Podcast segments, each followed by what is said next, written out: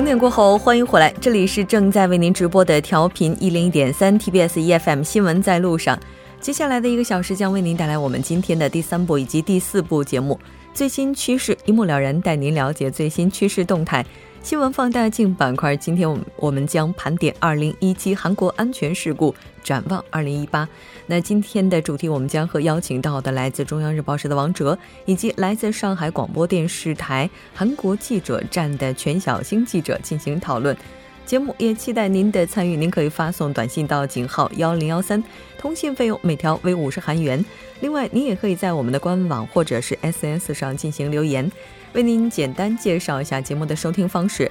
您可以打开收音机调频一零点三，也可以登录 TBS 官网三 W 点 TBS 点 CO 点 KR，点击 EFM 进行收听。那当然，您也可以在 YouTube 上搜索 TBS EFM 收听 Live Streaming。那在这里还要很抱歉的告诉您，目前节目还不能使用 TBS APP 进行收听，给您带来的不便还请谅解。那稍后是广告时间，广告过后进入今天的最新趋势，一目了然。以独特的视角发现最新流行动态、最新趋势，一目了然。最新趋势一目了然。接下来，我们将通过嘉宾的独特视角来了解最新动态。今天，我们的嘉宾依然是穆云卓记者。穆记者，你好。喂，主播你好。非常高兴和目击者一起来了解今天的最新动态。今天的最新动态应该说跟现在这个时间点也是非常吻合的。送年会，我们来看一下到底是怎样的一个情况。对，今天给大家介绍的主题是韩国全新的送年会文化。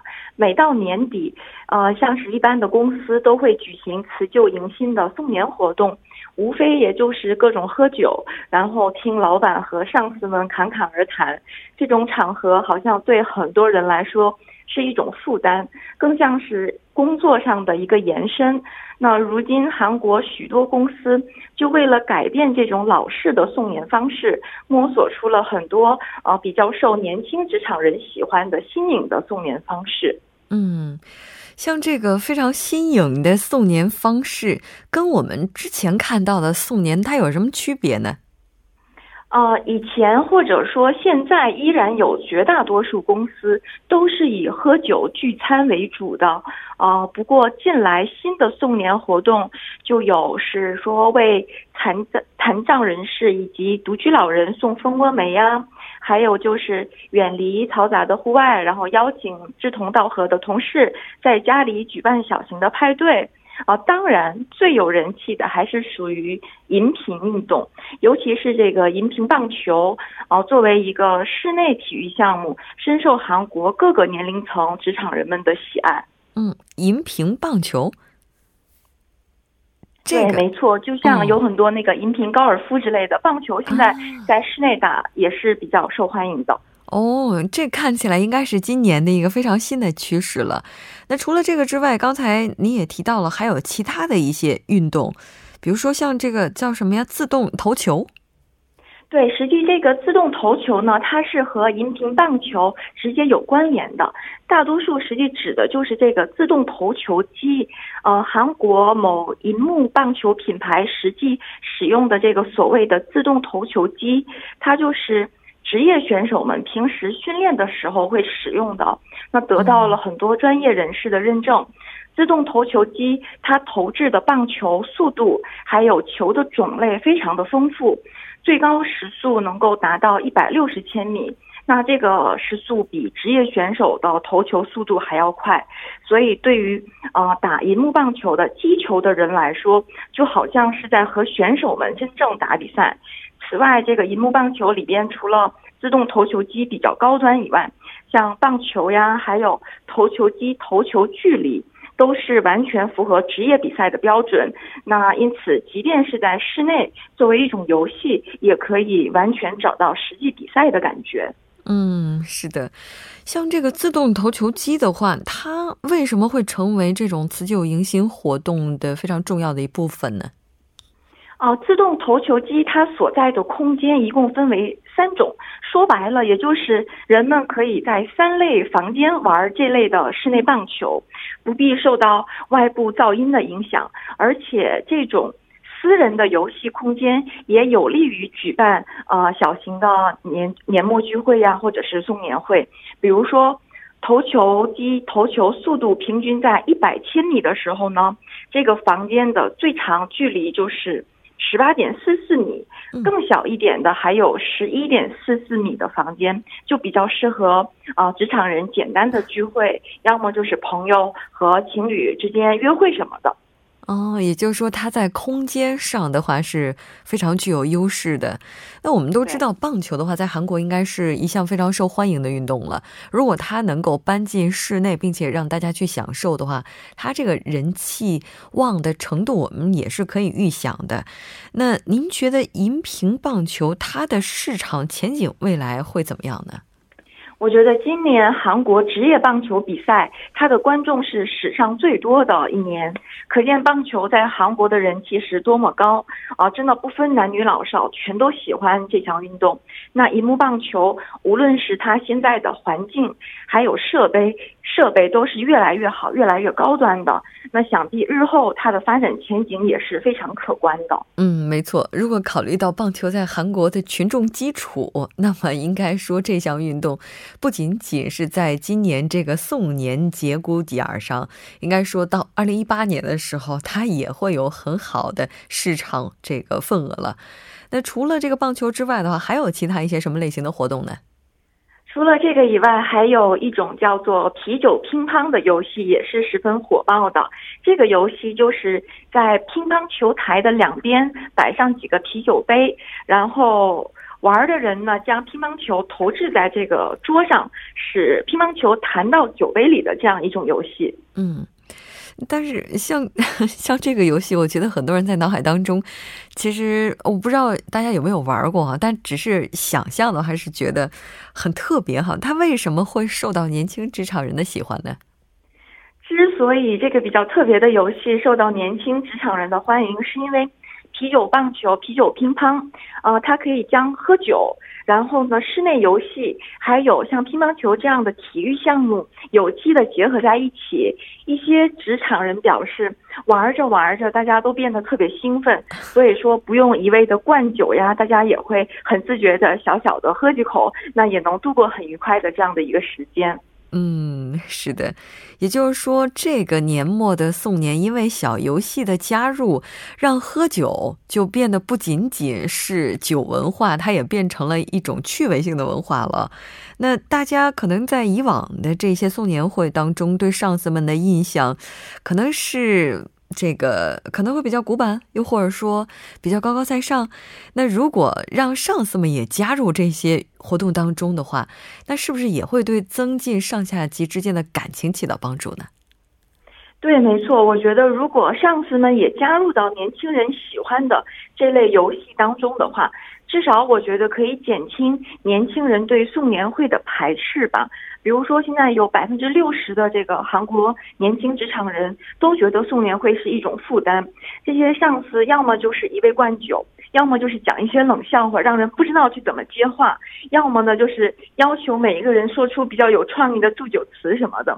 如果上司呢也跟年轻人啊打成一群玩一些这些游戏的话，我觉得。上司和下属之间，还有部门和部门之间的这个气氛，会是非常的不一样的。对，可能之前年轻人提到送年会或者说年末聚餐的话，都会想今天应该要准备好，要喝醉不醉不归。但是呢，加入这些趣味性的游戏，也会让他们这种抗拒心理得到很大程度的缓解吧。对，没错，像是这个有很多文化评论家就说，呃，年轻人他对劝酒灌酒的上司得不到这个下属的尊重，对他们比较反感。那这个意识在逐渐的扩散，所以像是啤酒乒乓这样的娱乐项目就越来越受年轻人的青睐。年轻人也认为。像普通的一般的对话什么的，完全可以靠发短信啊、打电话去沟通进行。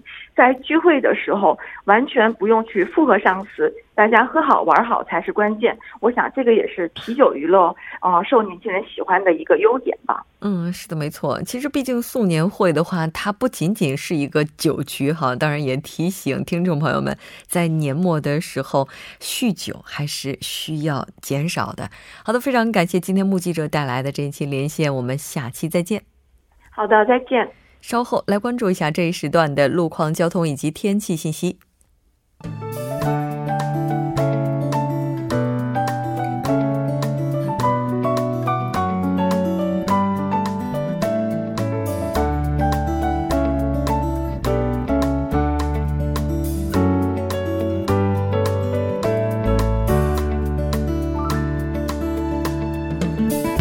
晚间七点十二分，依然是由程琛为大家带来这一时段的路况及天气信息。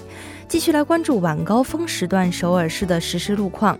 在奥林匹克大路新韩银行沿四分行至禅寺十字路口之前，在这一路段二车道上进行的道路施工作业呢已经结束，您可以正常通行。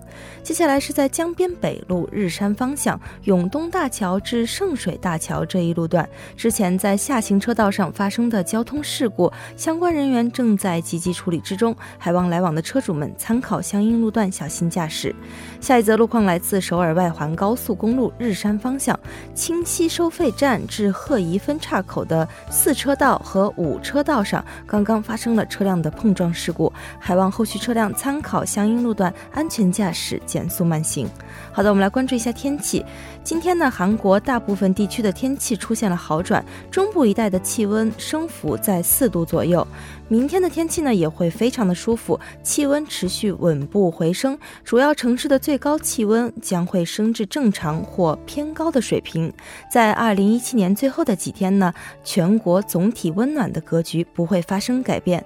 首尔市未来二十四小时的天气预报是这样的：今天夜间至明天凌晨多云，最低气温零度；明天白天多云转晴，最高气温六度。好的，以上就是这一时段的天气与路况信息，我们稍后再见。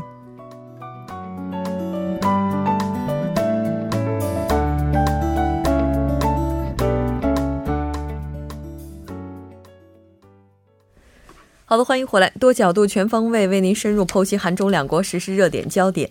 那今天我们将盘点二零一七韩国安全事故，展望二零一八。节目也期待您的参与，您可以发送短信到井号幺零幺三，通信费用每条为五十韩元。另外，您也可以在 YouTube 上搜索 TBS EFM，在收听 Live Streaming 的同时点击对话窗参与互动。那今天我们请到直播间的两位嘉宾，一位呢是来自中央日报社的王哲，王哲你好，主持人好，大家好。咱们好像前天我还在说。二零一八年见哈，对，但是今天又见哈，我还是抓住了二零一七的尾巴。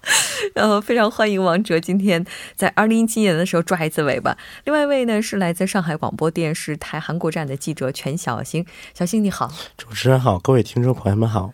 小新呢？之前的话，应该说也是我们节目的固定嘉宾。现在呢，我们也是好久好久不见的感觉。节目也是这个节目组的，包括所有的成员也都非常的想小新哈。当然，今天小新依然是带着任务来的。我们要讨论一个非常严肃的话题。一七年对于韩国来讲的话，算得上是事故多发的一年。那一场规模五点四级的浦江地震，也是让人们再次关注起自然灾害管理系统。那后来又发生了钓鱼船事件。滴川大火，包括今天上午发生的起重机这个事件，也都是让人们重新的去思考韩国目前救援系统出现的问题到底在哪里。而安全意识麻痹呢，它已经酿成了像类似于毒鸡蛋、卫生巾事件等等，我们在节目当中也都是探讨过的。咱们今天就来盘点一下这所有的事故在二零一八一八年发生的。那也希望在即将到来的二零一八嗯一八年的时候，无论是自然灾害呢，还是这种人为的安全事故，都能够远离我们。那在二零一七年发生的安全事故当中，哈，我们如果要选三件的话，有哪三件是让？两位印象比较深刻的。其实我觉得这三要让我选三件，我肯定选三件跟我就息息相关的哈。首先就是这个毒鸡蛋和毒卫生巾的这个事件，因为当时我记得很清楚，虽然我不是卫生巾的用户，但是这个我的朋友呃朋友圈里真的全部被这个给刷屏了，特别是我的女性的朋友们，真的全部都在说这件事情，而且包括我在几个这个群聊的这个房间里，也发现大家都在聊这个问题，因为这个确实牵扯的面太广。那么第二件事情就是这个地震哈，我觉得这这次地震真的虽然说没有上次震级强，但它这个伤亡的程度的巨大，以及很多人在首尔都感到了震感。嗯，这让我撕破了一个就是过去的一个幻想哈，就是我是处在一个地震安全带的这么一个幻想，嗯，就是这是不现实的，所以这件事也让我改变了一些看法。最后一件事，我觉得还是这个滴川火灾的事情，因为其实我小时候也经常在想，哎，要着火的时候是不是澡堂子里是最安全的？哦，对，很多人都有这个想法。对，就后来发现，其实火灾的时候，人就是伤亡的重大原因，并不是，并不是说被火直接给烧伤，烧伤，很大的程度有可能是因为这个毒气或者毒烟的问题，所以这也让我对过去的一些就是一些就是固定的思维产生一些变化。我觉得这三年是可能是给我的打击是最大的。嗯，像这个地震的话，之前在庆州发生过大地震，没错。但是当时在首尔的时候，我们的感觉还是离我们还是有一些距离的。对，当时有人说有震感，但是没有大家没有说普遍都说有震感。但这次我周边，反正我我还是比较钝感的哈，我是没有感到。但是我周边所有的同事，包括朋友，大家都是都感到这次的地震了。是的，就地震已经离我们非常近了。如果让小星来选的话，小星会怎么选呢？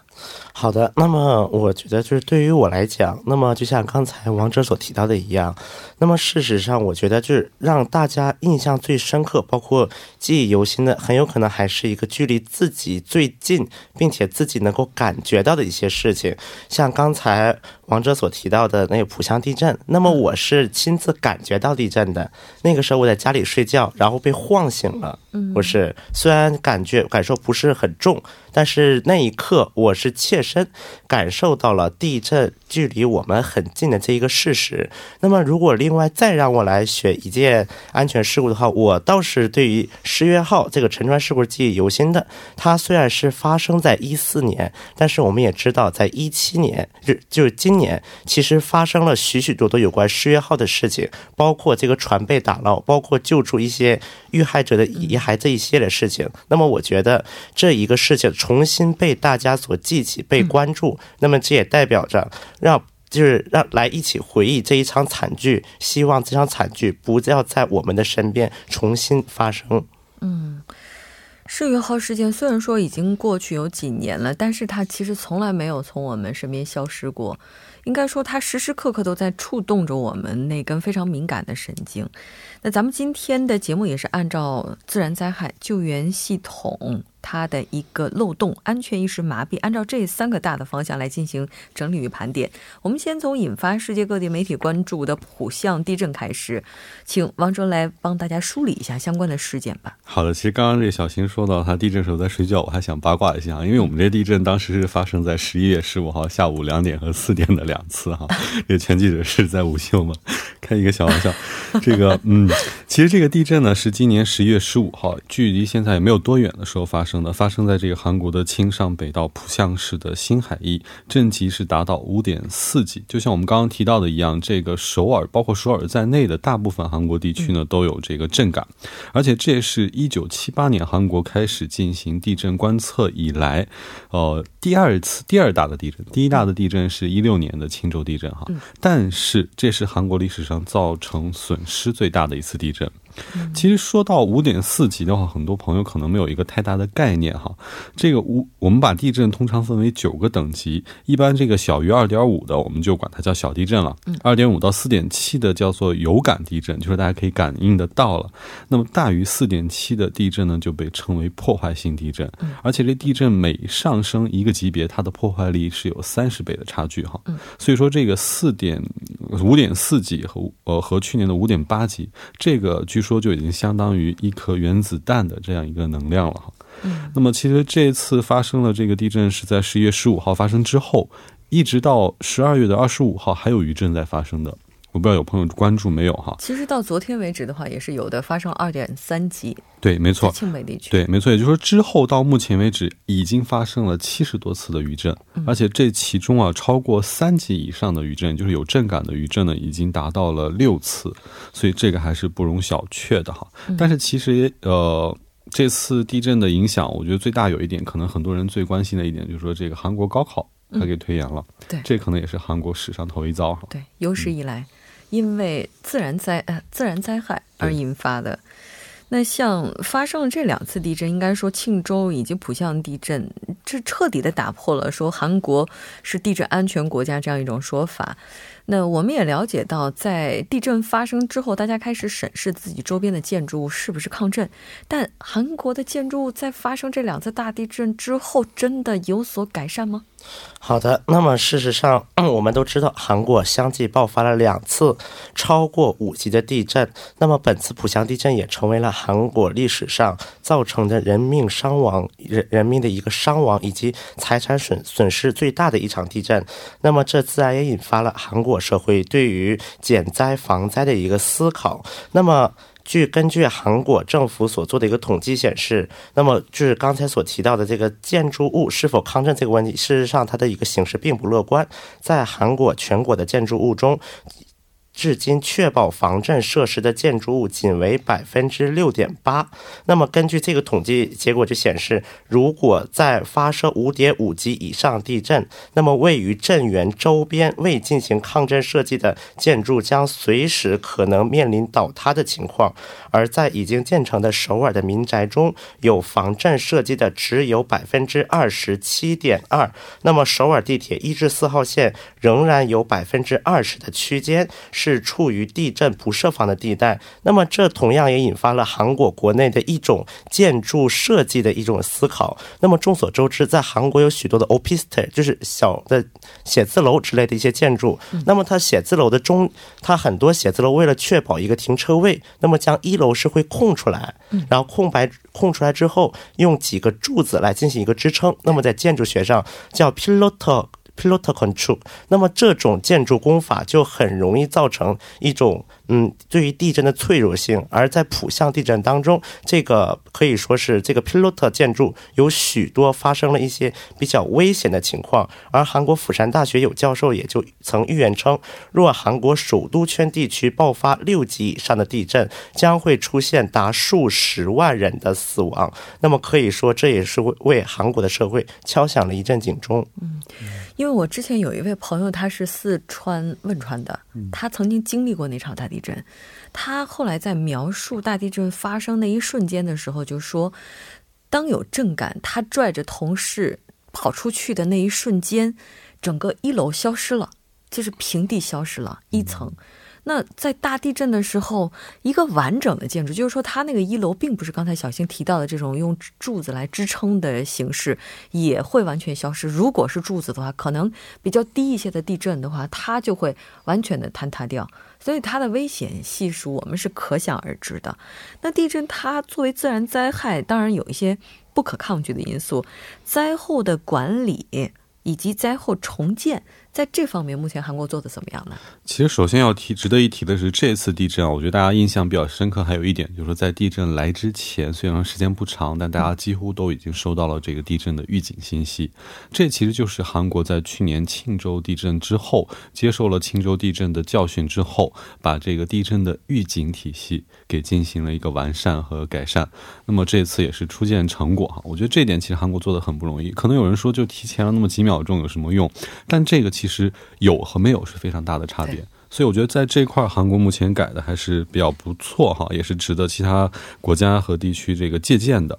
那么包括这次灾后重建，灾后呢，韩国也是立即成立了相关的指挥部门，而且立即是确保了一百六十余套的住宅，并且分阶段呢会为这个受灾群众提供五百余套这个临时住宅。同时呢，像这个受灾群众，如果你想租房子的话，提供的这个全税，我们知道韩国全税，也就是说呃高保证金的这个贷。呃，贷款的这个额度呢，也从现在的五千万上调到了一亿。一亿的话，其实，在地方的城市上，基本能够都租一套不错，租一套就全税的话，能租一套不错的房子了哈。嗯，其实这几个我觉得都是韩国目前做的不错的几点。然后今天其实，在准备节目的时候，我有到韩国的这个国民安全处的网站上去看，发现他们也已经制作了很多，就是制作还非常精良的这个地震的这个行动要领。嗯，而且做的我觉得非常好，就包括你在各种场所，在各种情况下遇到地震应该怎么办，在地震发生之后的各个阶段你应该怎么办，这些都有很详尽的配偶插图的这么一种说明。而且这些呢，好像现在是在各大学校里，包括在各种这种安全教育当中，都已经在被就是各种的运用。所以我觉得这一块的话，韩国还是做的挺不错的。嗯。那在地震发生的时候，我们台当时也是为大家介绍过有关的地震须知。那而且一些中小学的话，目前也是加强了相关教育，这其实都是进步。那也许会有人说还是非常的不足，但是不管怎么样，韩国是在不断努力的。那我们也应该看到这一点。那当然也希望一八年的时候，在这些方面呢，能有更多的进展。那其实除了自然灾害之外啊，今年应该说安全事故也是不少的。小新刚才也提到了世越号事件，像这个世越号事件的话呢，它也是在今年在过了三年之后重见天日。那世越号事件当时根据我们了解，小新记者也是全程跟踪的。其实，在这三年期间哈，应该说它真的就像我们刚才提到的，从来没有一天从人们的视线当中消失过。也许是暂时消失，但是在我们脑海当中。始终都是有这三个字的世越号，我们始终牵挂挂着那些失踪者，他们到底什么时候能够归来？而且世越号这个船体到底什么时候能被打捞上来？那。应该说，这个非常牵动人神经的世越号呢，在今年被打捞上来之后，很多事情也都开始进入了正常的，比如说搜救啊等等这个过程当中。稍后半点过后，我们跟小星详细的来了解一下它的前前后后。